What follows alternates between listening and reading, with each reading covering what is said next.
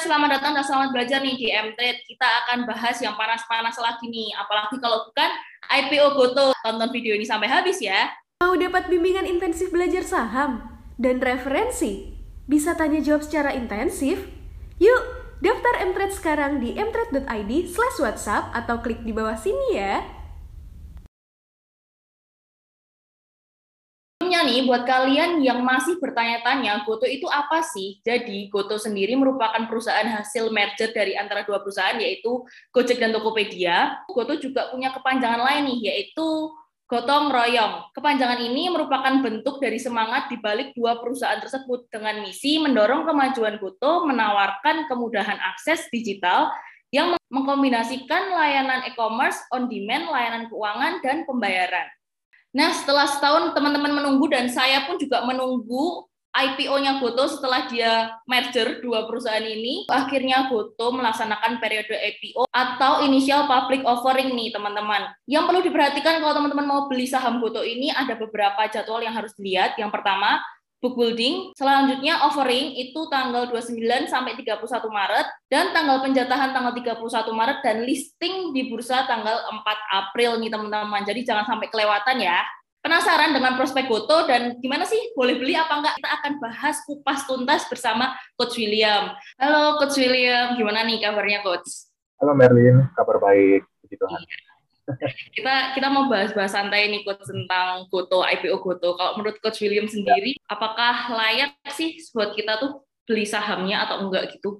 Oke, jadi begini ya teman-teman. By the way, kalau kita bicara tentang GOTO itu layak atau tidaknya untuk tujuan investasi, itu relatif ya sifatnya ya, karena itu akan sesuai dengan point of view dari masing-masing investor gitu. Nah, misalnya kita bicara tentang investor yang lebih melihat untuk growth.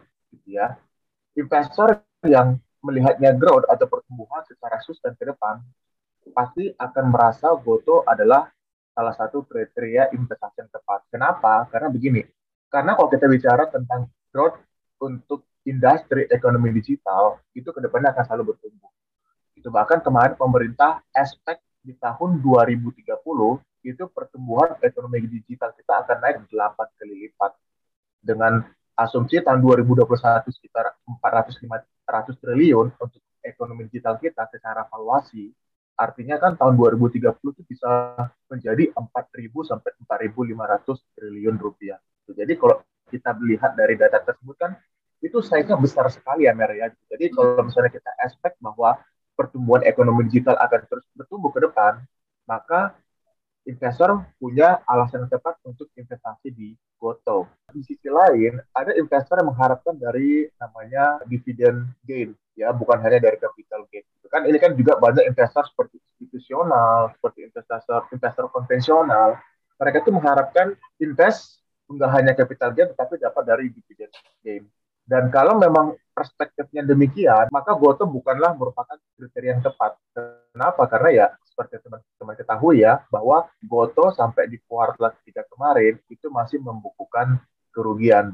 Di mana untuk bisa mendeliver dividen, suatu perusahaan kan harus profitable dulu. Jadi pertanyaannya apakah layak atau tidak untuk investasi, semua kembali ke dalam point of view dari masing-masing investornya. Oke, kalau ini Pak, kalau aku tipe orang yang mungkin masih memandang teknologi itu bakal bagus, ada potensi nggak upset atau downset-nya? Kalau milenial, aku sepakat ya sama Merlin ya. Pasti kalau milenial kan dia melihat tentu dari growth ya. Dia tuh nggak selalu bersandar sama valuasi, karena milenial tuh tahu bagaimana perkembangan ekonomi digital saat ini yang begitu pesat. Gitu. Jadi kalau misalnya menurut aku milenial sebenarnya bisa melihat GOTO sebagai tujuan investasi. Dan milenial juga itu sangat melekat sama aplikasi-aplikasi yang ditawarkan oleh beberapa e-commerce ataupun startup dan sebagainya gitu. Jadi sebenarnya kalau untuk milenial memang rata-rata perspektifnya adalah growth. Mereka memiliki prospek yang cukup luar biasa besar dilihat dari pertumbuhan ekonomi digital.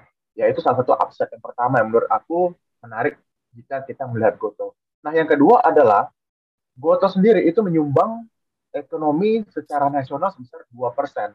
Jadi sebenarnya kita bisa mendapatkan gambaran bahwa ekosistem dari GOTO itu sangat luar biasa besar karena mampu memberikan kontribusi sebesar 2%. terhadap pertumbuhan ekonomi secara nasional. So, kalau misalnya teman-teman melihat dari dua upside ini aja, teman-teman tuh sudah punya beberapa pegangan untuk invest di GOTO gitu ya, dalam jangka panjang. Gitu. Cuma memang balik lagi ya, kita bicara upside, kita bicara downside juga. Ya, downside-nya tetap akan ada teman-temannya di GOTO. Yang pertama adalah dari earnings quality-nya. Ya, semua orang tahu lah. Dan mungkin teman-teman sudah tahu juga di perspektus kemarin udah di-share bagaimana kinerja dari GOTO sampai kuartal ketiga kemarin. Posisinya masih rugi 11-12.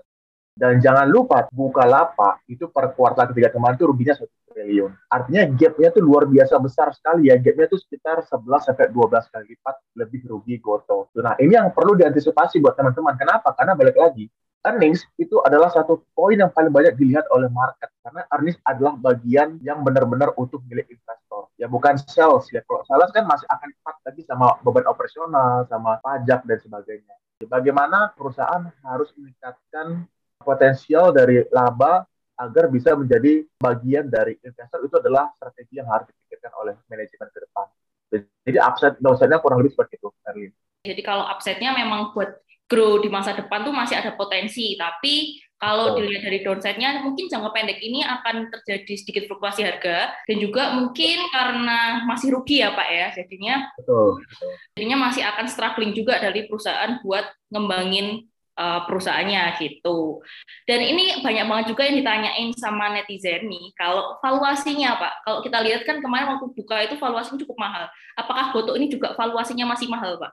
Oke, jadi begini ya, kita bicara valuasi sebenarnya kita nggak bisa comparing Buka sama GOTO at all. Kenapa? Karena begini, kalau kita bicara Bukalapak, itu memang mereka kan pure bisnisnya adalah marketplace. Jadi mereka bisa menggunakan dari GMP, price to sell, dan sebagainya sebagai aturan benchmark mereka ketika melakukan valuasi. Tetapi hal ini berbeda dengan GOTO yang bisa dibilang GOTO ini adalah perusahaan holding.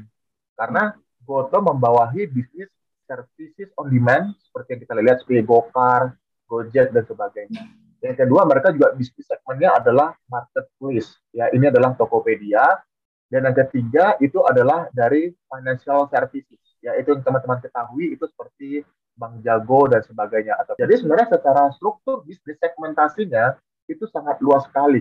Makanya, valuasinya tidak bisa menggunakan valuasi yang sama yang kita ukur di Bukalapak. Jadi kalau misalnya di market, kita mengenal namanya adalah valuasi SOTP.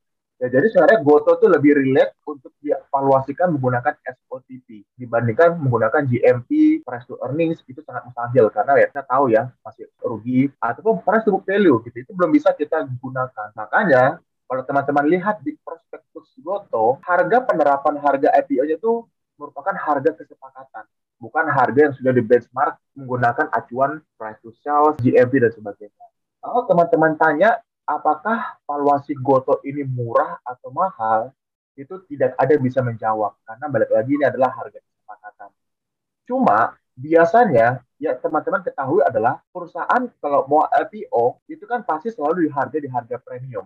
Itu adalah salah satu poin yang harus diketahui teman-teman. Dan jangan lupa teman-teman, harga nominal GOTO untuk setiap Rp1 per lembar itu setara dengan harga IPO-nya. Artinya, bagi existing investor yang sudah invest di GOTO selama beberapa tahun terakhir, ketika IPO GOTO itu mereka sudah cuan sekitar 316% sampai 364%.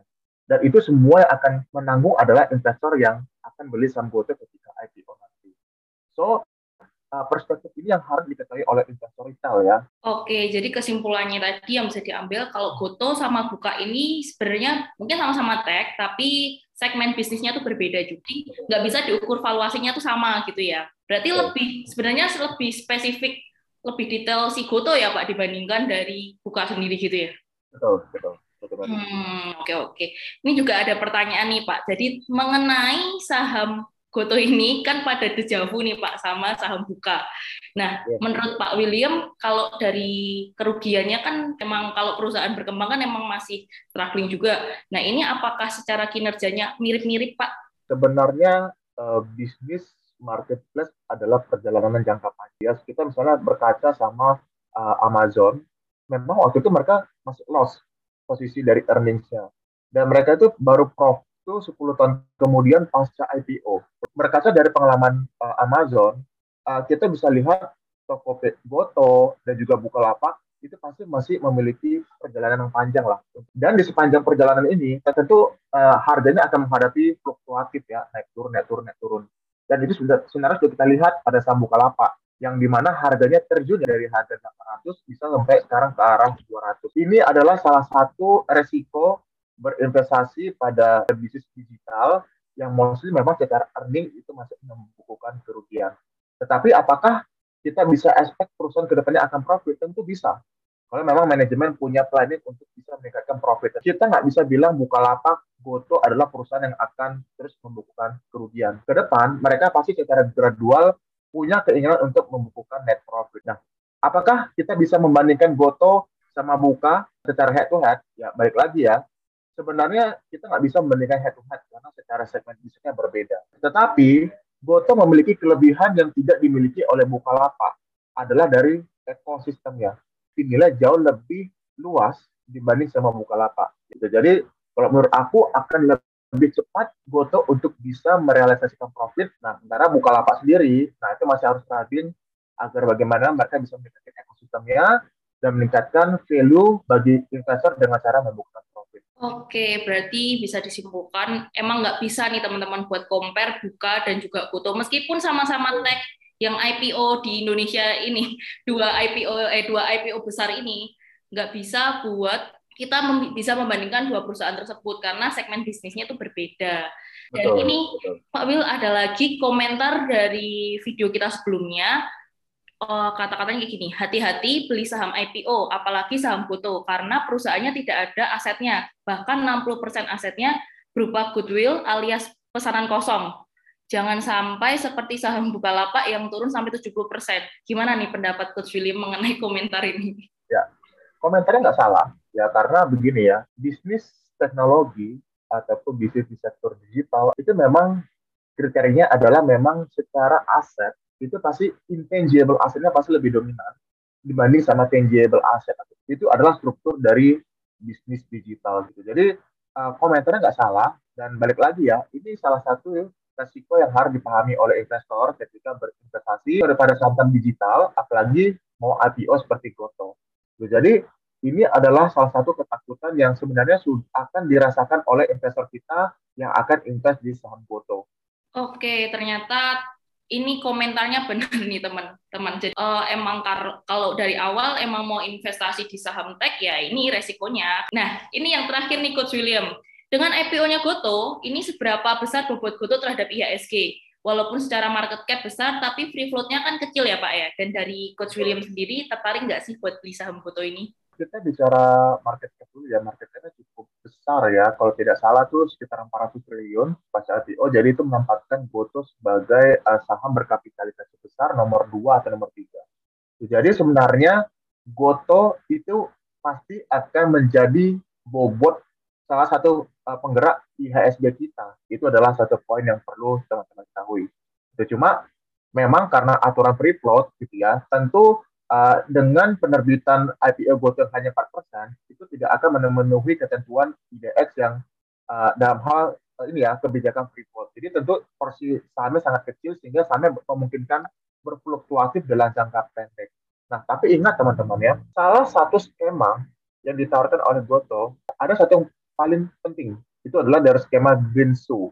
Greenshoe ini, by the way, ini menarik ya. Kenapa menarik? Karena memang ini adalah salah satu skema yang diberikan oleh manajemen untuk menjaga agar harga itu tidak jatuh di bawah dari harga IPO. So, kalau misalnya kita kayak lihat Bukalapak kemarin, kan Bukalapak harganya turunnya dalam sekali ya, dari 800 ke 200. Jadi, kalau misalnya dengan ada skema Greenshoe ini, GoTo kalau nanti harganya dari harga IPO di sekitar 216 sampai 246 kalau nggak salah ya, itu bisa turun di bawah dari sana, manajemen berpotensi ataupun bisa memberikan saham tambahan atau istilah itu adalah right issue dari saham treasury yang dimiliki saat ini. Jadi maksimalnya 15%. Jadi sebenarnya secara perlahan, gradual, itu pasti free float itu akan membesar dengan sendirinya teman-teman. Dari 4%, itu maksimal akan membesar menjadi 15% free float-nya dalam jangka panjang dengan aturan kalau harga sahamnya itu bisa turun di bawah dari harga IPO. Ya, ini sedikit complicated ya by the way teman-teman. Jadi memang dalam hal jumlah lembar saham free float ini sedikit complicated. Tetapi satu hal yang harus teman-teman pahami adalah free float sebesar 4% ini hanya temporary, artinya dalam jangka menengah ke panjang, harga jumlah lembar saham ini bisa membesar seiring dengan penurunan saham. Kalau misalnya harga saham GOTO itu bisa turun di bawah dari angka IPO-nya. Ya, jadi menurut saya sih ini menjadi salah satu yang membuat ke depan aturan free float tidak akan berlaku bagi GOTO karena secara gradual jumlah free float-nya akan membesar sendirinya. Gitu. Nah, kembali lagi ke pertanyaan kedua tadi, ya apakah GOTO menarik atau enggak? Gitu. Ini personally aku lebih melihat masih ada resiko yang mungkin akan kita lihat ketika kita invest di GOTO yang harus teman-teman khawatirkan. Jadi kita harus melihat pengalaman yang terjadi sama saham Bukalapak, begitu juga dengan saham-saham digital lainnya yang ada di global. Cuma kalau teman-teman yakin sama prospek GOTO bahwa dari sisi top line-nya bisa tumbuh seiring dengan pertumbuhan ekonomi digital yang akan tumbuh 8 kali di tahun 2030, ya aku pikir GOTO masih punya upside yang cukup menarik gitu. Jadi semua akan kembali ke bagaimana cara teman-teman memandang prospeknya. Nah, personally aku masih lebih cenderung wait and see. Oke, berarti masih cenderung untuk wait and see ya Pak ya. Oke. Jawabannya sangat membantu kita, memberi insight kita. Jadi kalau investasi di GOTO ini relatif ya. Kalau teman-teman yang resikonya gede, profit resikonya besar, ke growth investing mungkin teman-teman bisa untuk beli saham GOTO. Tapi kalau teman-teman value investing, mungkin teman-teman nggak dulu deh untuk saham GOTO, karena kita tahu tadi kalau GOTO tuh hampir rugi 12 triliunan ya, dan ini gap yang terlalu besar juga gitu untuk teman-teman bisa investing buat mengandalkan dividen atau laba dari perusahaan itu. Selanjutnya kalau untuk upside-nya ini masih dari prospek digitalnya. Kalau kita lihat dari ekonomi kita, GOTO juga udah menyumbang 2%. Selain itu perkembangan digital di Indonesia kan juga semakin pesat nih teman-teman. Ini merupakan salah satu sentimen positif bagi saham GOTO itu. Jadi kalau teman-teman mau beli atau mau enggak itu tergantung teman-teman semua ya. Semua bisa dilihat dan dianalisis teman-teman. Semua terserah dari teman-teman. Kita nggak ada yang rekomendasiin untuk beli dan sell ya Pak ya. Oke, terima kasih atas waktunya Pak William. Dadah, bye-bye. Bye-bye. Thank you, Narlin. Thank you, teman-teman. Mtrade dapat banyak banget pertanyaan mengenai cara beli saham GOTO nih. Jadi kalau kamu yang mau tertarik beli saham GOTO, tinggal aja ke eipo.go.id. Buat melakukan registrasi dengan menuliskan email dan memilih tipe investor, jangan lupa mengisi data lengkap pada formulir dan memasukkan kode OTP. Terus, lakukan pemesanan pada saham yang kamu mau beli. Klik More Info untuk membaca beberapa informasi penting terkait emiten, termasuk prospektusnya. Setelah kalian yakin, klik place order dan isi nama sekuritas yang digunakan dan jumlah saham yang mau dibeli pada form pemesanan. Selanjutnya, cek status penerimaan saham pada menu history. Ada 4 keterangan status nih, diantaranya allotted, allotted with scale book, not allotted, dan not carried over.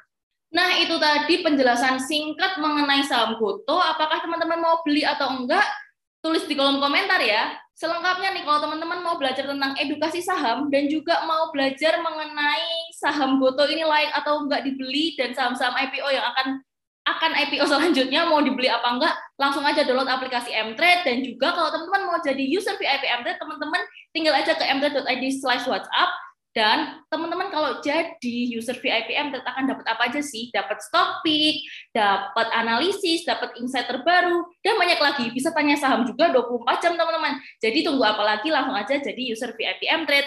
Sekian dulu video kali ini. See you next video. Bye-bye.